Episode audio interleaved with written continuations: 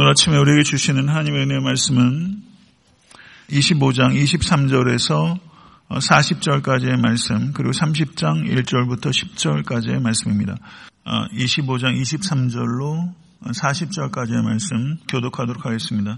너는 조각목으로 상을 만들되 길이는 두 규빗, 너비는 한 규빗, 높이는 한 규빗 반이 되게 하고 순금으로 싸고 주위에 금태를 두르고 그 주위에 손바닥 넓이만한 턱을 만들고 그 턱 주위에 금으로 태를 만들고 그것을 위하여 금고리 넷을 만들어 그 네 발 위 네 모퉁이에 달되 턱 곁에 붙이라. 이는 상을 맬 채를 꿰할 것이며 또 조각목으로 그 채를 만들고 금으로 쌓아 상을 이것으로 맬 것이니라.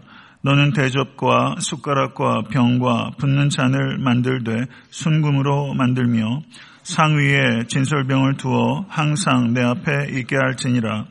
너는 순금으로 등잔대를 쳐 만들되 그 밑판과 줄기와 잔과 꽃받침과 꽃을 한 덩이로 연결하고 가지 여섯을 등잔대 곁에서 나오게 하되 다른 세 가지는 이쪽으로 나오고 다른 세 가지는 저쪽으로 나오게 하며 이쪽 가지에 살구꽃 형상의 잔셋과 꽃받침과 꽃이 있게 하고 저쪽 가지에도 살구꽃 형상의 잔셋과 꽃받침과 꽃이 있게 하여 등잔대에서 나온 여섯 가지 여섯을 갖게 할지며 등잔대 줄기에는 살구꽃 형상의 잔넷과 꽃받침과 꽃이 있게 하고 등잔대에서 나온 가지 여섯을 위하여 꽃받침이 있게 하되 두 가지 아래에 한 꽃받침이 있어 줄기와 연결하며 또 두 가지 아래에 한 꽃받침이 있어 줄기와 연결하며 또 두 가지 아래에 한 꽃받침이 있어 줄기와 연결하게 하고 그 꽃받침과 가지를 줄기와 연결하여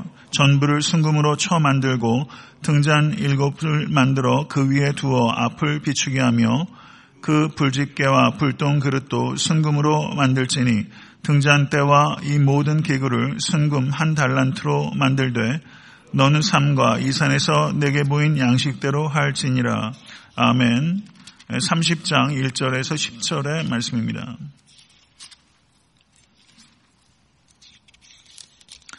30장 1절에서 10절의 말씀 교독하도록 하겠습니다. 너는 분양할 재단을 만들지니 곧 족양목으로 만들되 길이가 한 규빗, 너비가 한 규빗으로 네모가 반듯하게 하고 높이는 두 규빗으로 하며 그 뿔을 그것과 이어지게 하고 재단 상면과 전후 좌우면을 면과 뿔을 순금으로 싸고 주위에 금태를 두를 치며 금태 아래 양쪽에 금고리 둘을 만들되 곧 그 양쪽에 만들지니 이는 재단을 매는 채를 꿰 곳이며 그 채를 조각목으로 만들고 금으로 싸고 그 재단을 증거계 위 속죄소 맞은편 곧 증거계 앞에 있는 휘장 밖에 두라. 그 속죄소는 내가 너와 만날 곳이며 아론이 아침마다 그 위에 향기로운 향을 사르되 등불을 손질할 때 살을 찌며 또 저녁 때 등불을 켤 때 살을 찌니 이 향은 너희가 대대로 여호와 앞에 끊지 못할지며 너희는 그 위에 다른 향을 사르지 말며 번제나 소지를 드리지 말며 전제의 수를 붓지 말며 아론이 1년에 한 번씩 이 향단 뿔을 위하여 속죄하되 속죄제의 피로 1년에 한 번씩 대대로 속죄할지니라. 이 제단은 여호와께 지극히 거룩하니라. 아멘. 할렐루야. 하나님의 말씀입니다. 제가 손을 내일 풉니다. 그래서 오늘 오늘까지 부득불 복장이 좀 여의치 못한 것을 양해해 주시기를 바랍니다. 아, 오늘 본문 말씀 출애굽기 25장 23절에서 30절의 말씀은 아, 떡상에 대한 아, 말씀입니다. 그리고 이 말씀을 이스라엘 백성들이 순종한 내용이 37장 10절에서 16절에 기록되어 있습니다. 그리고 25장 31절에서 40절의 말씀은 어, 등잔대에 대한 하나님의 명령이고 그 말씀에 대한 순종이 기록된 것이 출애굽기 37장 17절에서 24절의 말씀입니다. 이 부분은 읽지 않았습니다. 어, 그리고 30장 1절에서 10절의 말씀은 어, 분양단에 대한 하나님의 명령이고 이 말씀에 대한 순종이 기록된 것이 37장 25절에서 28절의 말씀입니다. 어, 지금 오늘 본문 말씀을 통해서 제가 강의하고자 하는 것은 지성소에는 언약궤, 법궤, 증거궤, 그리고 여호와의 궤라고 말하는 언약궤 하나만 있는 것이고요. 휘장 바깥을 성소라고 하는 것입니다. 이 성소에 세 가지 성물들이 있는 것입니다. 그 세 가지 성물들이 떡상이 있고 그리고 맞은편에 등잔대가 있고 지성소와 성소를 가로막고 있는 휘장 바로 앞에 분양단이 놓여 있는 것입니다. 그렇기 때문에 제가 오늘 세 가지를 동시에 말씀하고자 하는 것입니다. 그리고 본문이 너무 길어서 그 말씀을 그 하나님께서 명령을 주시는 것에 대한 이스라엘 백성들의 순종에 대한 부분은 제가 본문만 말씀을 드리고 읽지는 않았습니다. 먼저 진설병을 놓는 떡상에 대한 것입니다. 이 떡상을 만드는 재질은 조각목입니다. 아카시아과 나무라고 할 수 있습니다. 그런데 길이가 두 규빗 반, 너비가 한 규빗, 그리고 높이가 한 규빗 반입니다. 머릿속으로 한번 영상, 연상을 한번 해보세요. 떡상인데 길이가 92cm, 너비가 46cm, 높이가 69cm였어요. 그러니까 그렇게 크지 않다는 것을 알 수가 있습니다. 이것이 떡상입니다. 그런데 이 조각목은 순금으로 다 둘러싸게 되어 있고 상을 둘러가면서 상에 이 상판부가 있지 않겠습니까? 그 위에 손바닥 너비만한 이 손바닥 너비만한 턱을 만들어서 둘렀습니다. 왜냐하면 흘러내리지 않도록 하기 위할 것일 것입니다. 턱을 만들고 그 턱을 둘러가면서 역시 금으로 테를 둘렀고 그리고 상다리가 네 개가 있는데 그 상다리 상층부에 고리를 만들어서 조각목으로 채를 만들고 금으로 싼 뒤에 그것을 고리에 끼도록 했습니다. 아, 언약계도 마찬가지 방식으로 고리를 만들어 채를 끼워서 그 채를 들어서 이동했던 것처럼 이 진설병 상 역시 고리에 낀 채를 들고서 이동했다는 것을 알 수가 있습니다. 그리고 상 위에는 대접과 숟가락과 병과 잔 몇 가지예요? 네 가지 기물들이 상 위에 있었습니다. 그리고 이 진설병을 어떻게 만드는가, 그리고 진성병 상을 어떻게 차리는가에 대한 규례는 레위기 24장 5절에서부터 9절에 자세하게 언급되어 있습니다.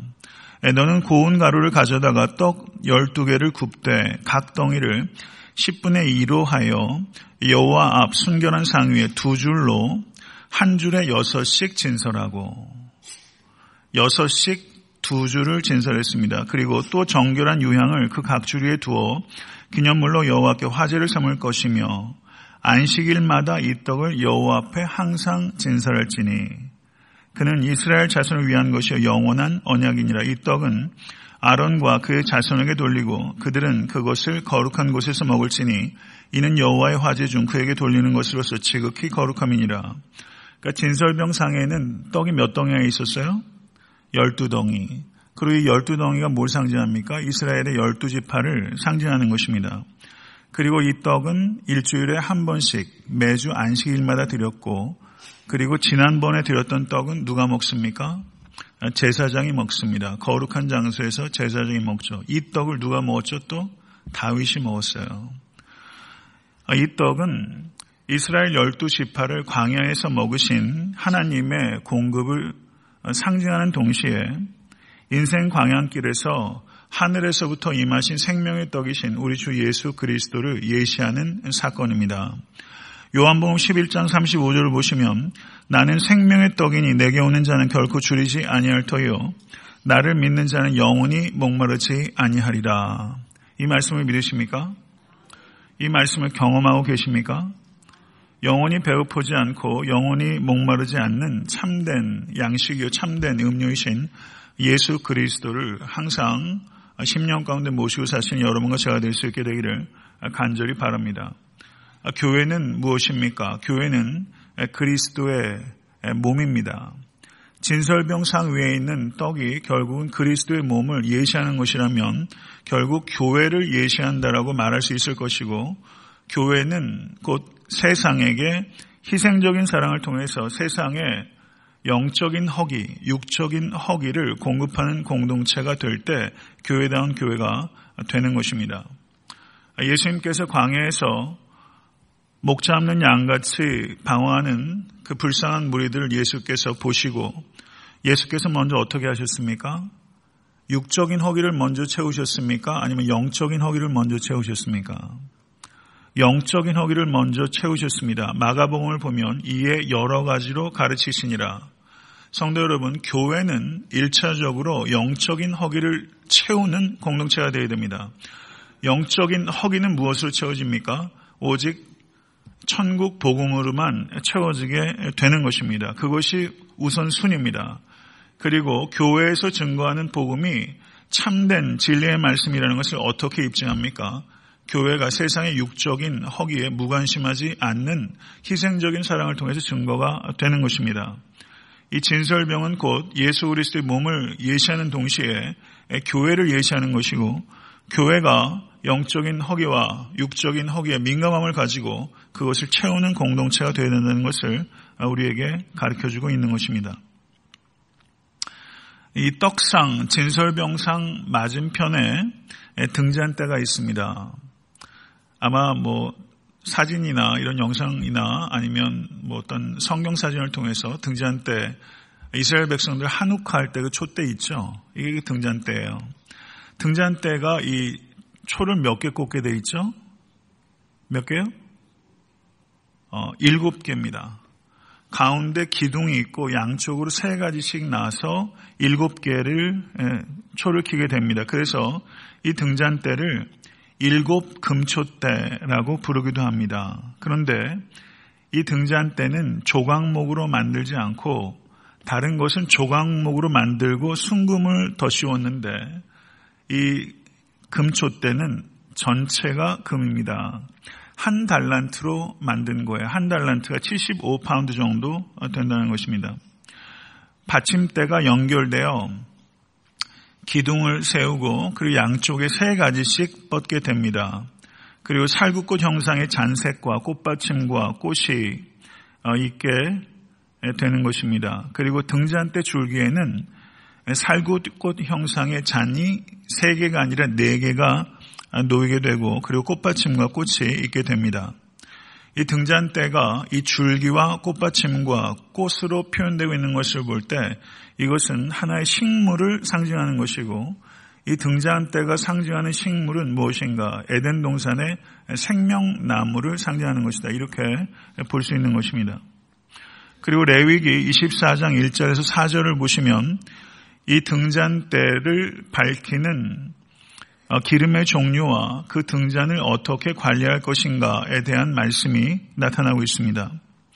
여호와께서 모세에게 이르시되 이스라엘 자손에게 명령하여 불을 켜기 위하여 감람을 찢어낸, 찌어낸 순결한 기름을 네 개로 가져오게 하여 계속하여 등잔불을 켜둘지며 아론은 회막안 증거의 회장 휘장 밖에서 저녁부터 아침까지 여호와 앞에 항상 등잔불을 정리할지니 이는 너희 대대로 지킬 영원한 규례라. 그는 여호와 앞에서 순결한 등잔대 위에 등잔들을 항상 정리할지니라. 이렇게 말씀하고 있습니다. 아, 출애굽기 말씀을 보시면 이 등잔대의 규격을 그 명시적으로 이야기하고 있지 않습니다. 그런데 유대 전통을 보게 되면 이 등잔대 높이가 1.5m 그리고 폭이 약 1.05m 그 정도 규격을 가지고 있다 유대 전통은 말하고 있습니다. 이 등잔대 일곱 그 촛불이 성막을 밝히는 유일한 빛이었습니다.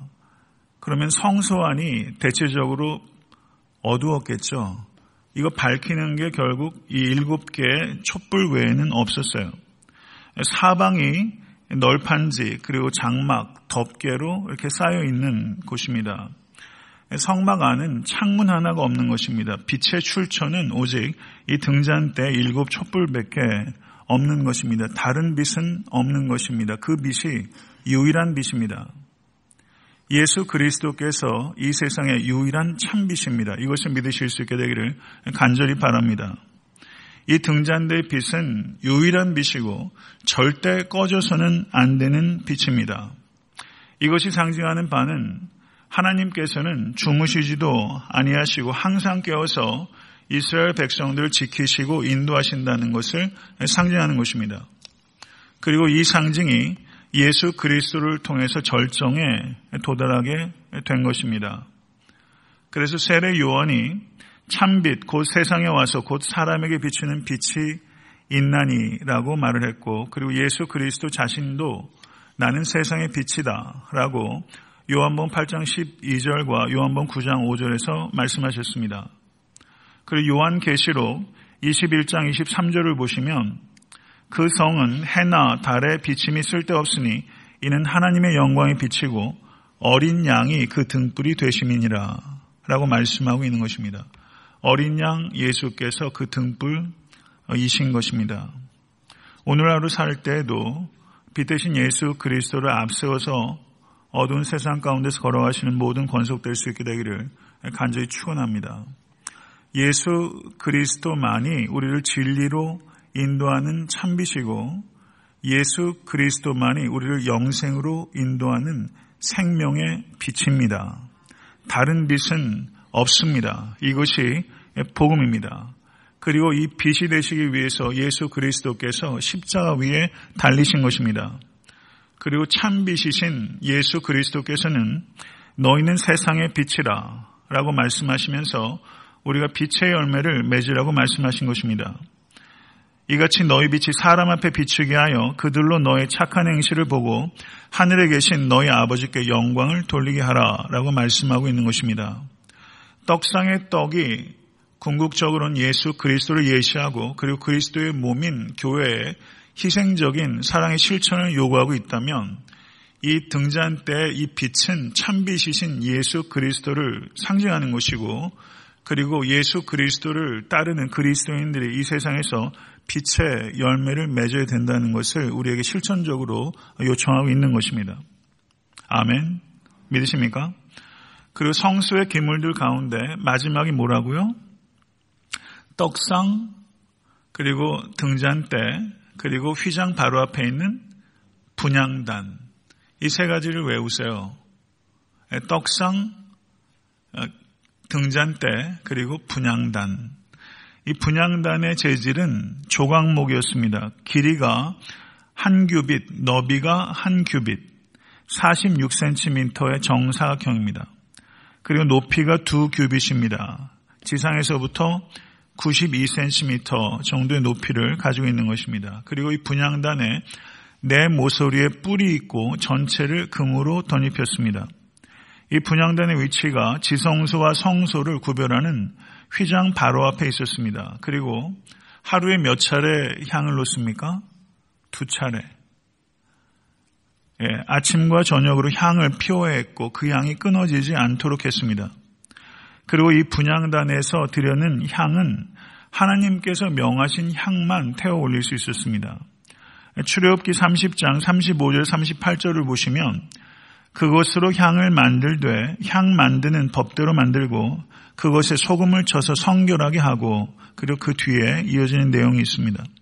만약에 그 법대로 향을 만들지 않으면 백성 중에서 끊어질 것이다 라고 하나님께서 엄중하게 경고하셨습니다. 그런데 레위기 10장 1절에서 2절을 보시면 아론의 아들 나답과 아비후가 각기 향로를 가져다가 여호와께서 명령하시지 아니하신 다른 불을 담아 여호와 앞에 분양하였더니 불이 여호와 앞에서 나와 그들을 삼킴에 그들이 여호와 앞에서 죽은지라라고 말씀하고 있는 것을 볼 수 있습니다. 하나님께서 명하시지 않은 불과 향을 올렸을 때 엄중한 징벌이 있다는 것을 말씀하고 있는 것입니다. 아론의 두 아들이 죽고 말았던 것입니다.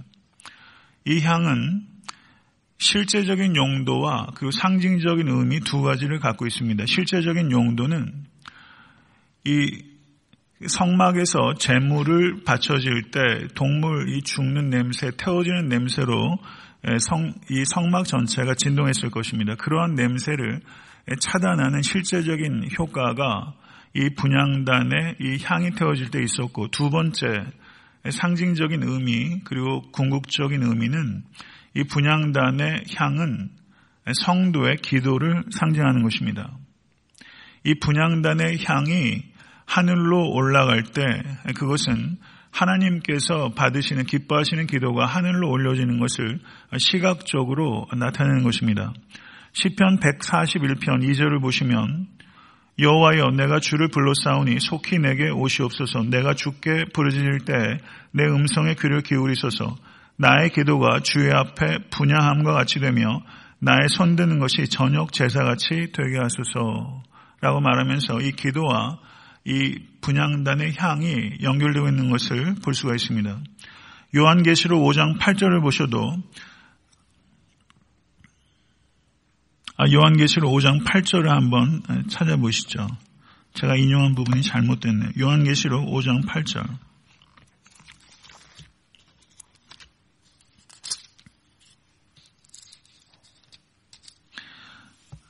요한계시록 5장 8절 다시 읽겠습니다. 그 두루마기를 취하심에 내 생물과 24장로들이 그 어린 양 앞에 엎드려 각각 검은 고와 향이 가득한 금대접을 가졌으니 이 향은 성도의 기도들이다. 아멘. 요한계시록 8장 4절도 한번 보시죠. 요한계시록 8장 4절 다 같이 읽겠습니다. 향연이 성도의 기도와 함께 천사의 손으로부터 하나님 앞으로 올라가는지라. 아멘. 분양단의 향이 하늘로 올라갈 때 그것이 하늘로 올라가는 성도의 기도를 상징한다고 말을 하고 있습니다. 우리의 기도가 하나님께서 기뻐 받으시는 기도가 되기 위한 조건은 단 한 가지입니다. 그것은 중보자이신 우리 주 예수 그리스도의 이름입니다. 우리가 예수 그리스도의 이름으로 기도할 때 우리의 기도가 하나님께 올려지게 된다는 것을 기억하실 수 있게 되기를 바랍니다. 분양단의 향이 하나님께서 명령하신 향만 태우도록 했던 것처럼 우리들의 기도도 오직 예수 그리스도의 이름으로만 드려질 때 받아들여지게 된다는 것입니다. 다른 이름으로 하나님께 기도할 수 없습니다. 오직 예수 그리스도, 중보자 되신 예수 그리스도를 통해서만 지존하신 하나님 앞에 우리가 나아갈 수 있고 우리의 기도가 상달되는 것입니다. 이 믿음을 가지고 오늘 아침에 기도에 향불을 올려드리실 수 있는 여러분과 제가 될 수 있게 되기를 바랍니다. 이 향을 태울 때 아침과 저녁에 태웠다는 것은 우리의 기도가 아침에는 하루를 내다보며 기도하고 저녁에는 하루를 되돌아보며 기도해야 된다는 것을 우리에게 가르쳐 주는 것입니다. 우리가 새벽에 기도하는 성도님들 저녁에도 기도하실 수 있는 여러분과 제가 될 수 있게 되기를 바라고 기도로 하루를 시작하고 기도로 하루를 마감하며 전적으로 하나님만 의지하시는 기도의 향불을 올려드신 거룩한 성도될 수 있게 되기를 우리 주 예수 그리스도 이름으로 간절히 축원합니다. 주님 가르쳐 주신 기도로 예배를 마치겠습니다.